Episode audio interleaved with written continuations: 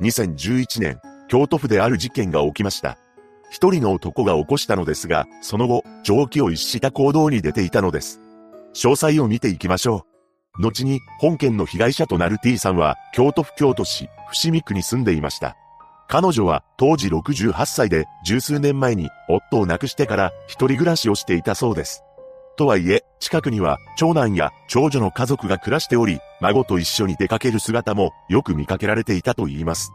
そんな T さんは週に3回程度パート勤務をしていました。そこで一緒に働く同僚たちは皆口を揃えて彼女のことを真面目で朗らかな人だと証言しています。こうして周囲に親しまれながら暮らしていた T さんは友人も多くいました。その友人たちとは毎月3000円を積み立てて温泉旅行にも出かけていたそうです。また、行きつけの居酒屋では女性の経営者と気さくに話しており、トラブルは一度も聞いたことがなかったと言います。しかし、そんな彼女が突然未来を奪われてしまうのです。事件が発覚することとなる2011年12月20日、この日、T さんはある場所に訪れる予定だったのですが、なぜかそこに姿を見せませんでした。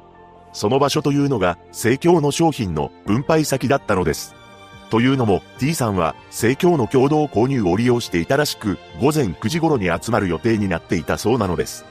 近所の人が少し待ったのですが、一向に T さんは訪れませんでした。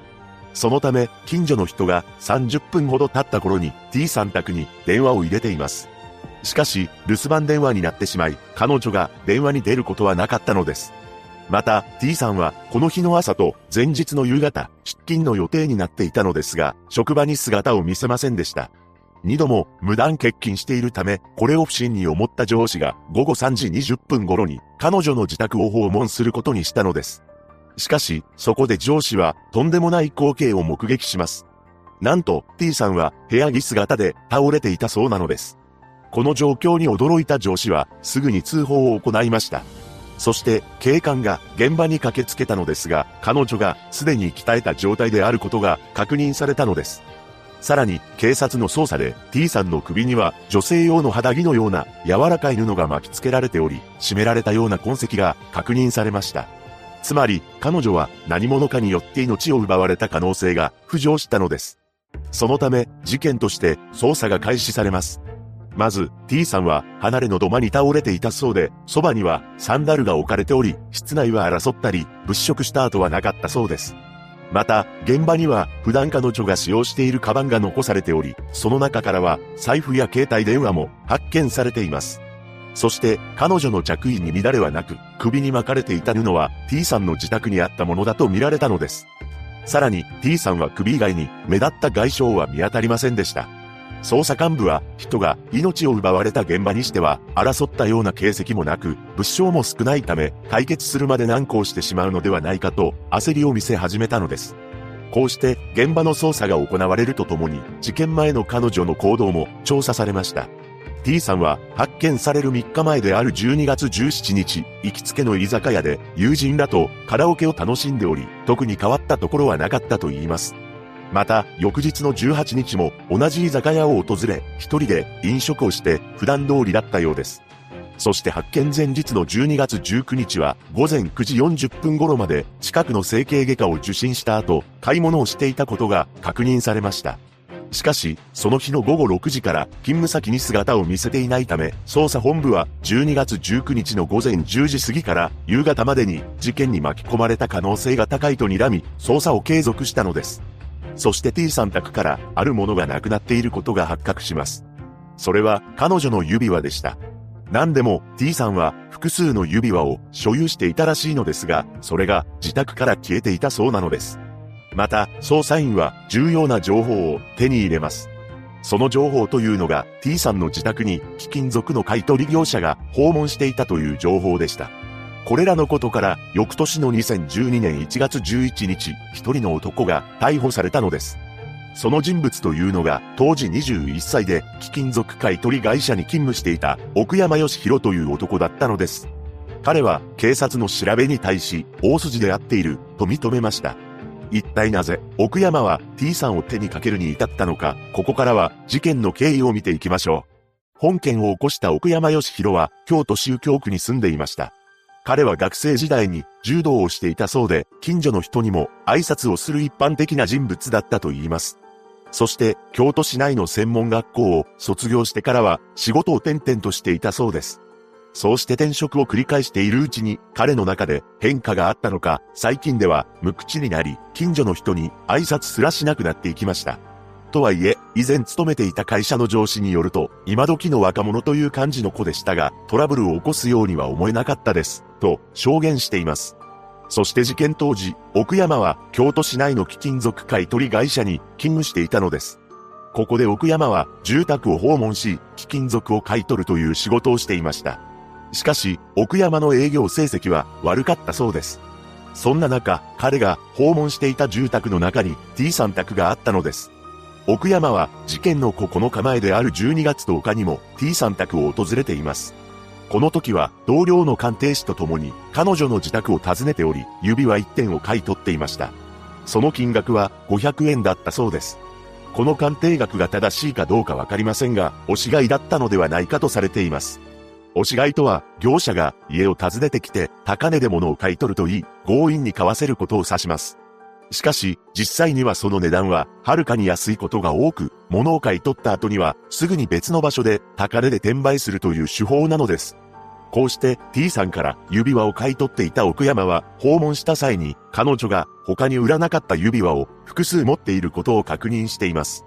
そして T さんが持ち合わせている他の指輪に目をつけた奥山はとんでもない行動に出るのです。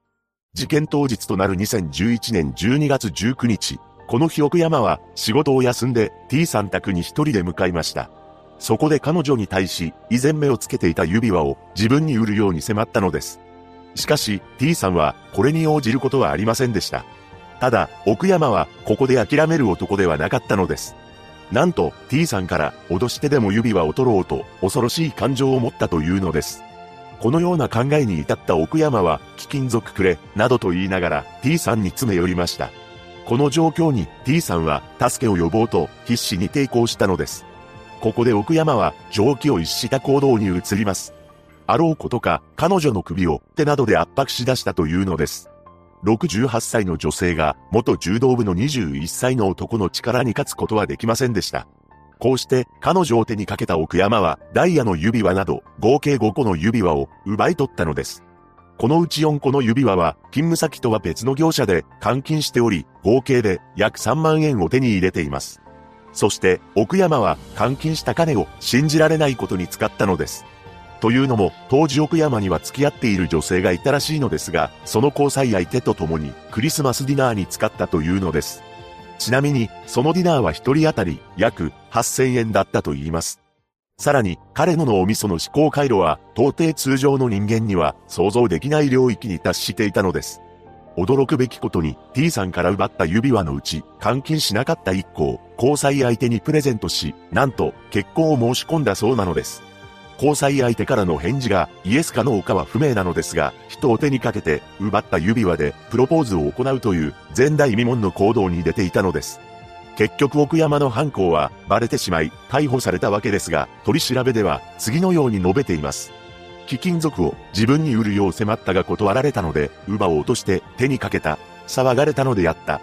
その後、裁判が始まったのですが、2013年10月15日の初公判で、奥山は起訴内容を一部否認したのです。彼は最終的に命を奪うに至ったのは間違いないが、訪問は指輪を脅し取ろうと考えたわけではなく、買い取り目的だった、などと言い放ちました。検察側は、奥山が本件に至った動機について、犯行後に被害品の指輪を交際相手に差し出して結婚を申し込んでおり、遊興費に困っていたためだ、としています。そして手にかけることは犯行前に決意しており、目先の金欲しさで生命を奪った悪質でおぞましい犯行として無期懲役を求刑したのです。この主張に対し弁護側は指輪を盗もうと決めたのは手にかけた後だと反論しています。また、奥山には後半性発達障害や乖離性障害があるとし、当時は心神耗弱状態だったと主張したのです。そして最初から指輪を奪うつもりだったとする奥山の自白調書には任意性や信用性に疑問があるとして10年から30年の有期刑が相当だと訴えました。最終意見陳述で奥山は遺族に何かできるならできる限りしていくつもりですと述べています。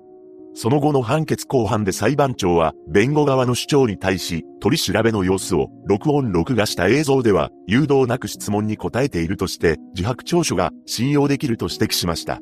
また、広範性発達障害については、認定したものの、これまで学校や仕事など通常の社会生活を送っており、障害の程度は重くないと判断して、完全責任能力を認定したのです。そして検察側の休憩通り、無期懲役を言い渡しました。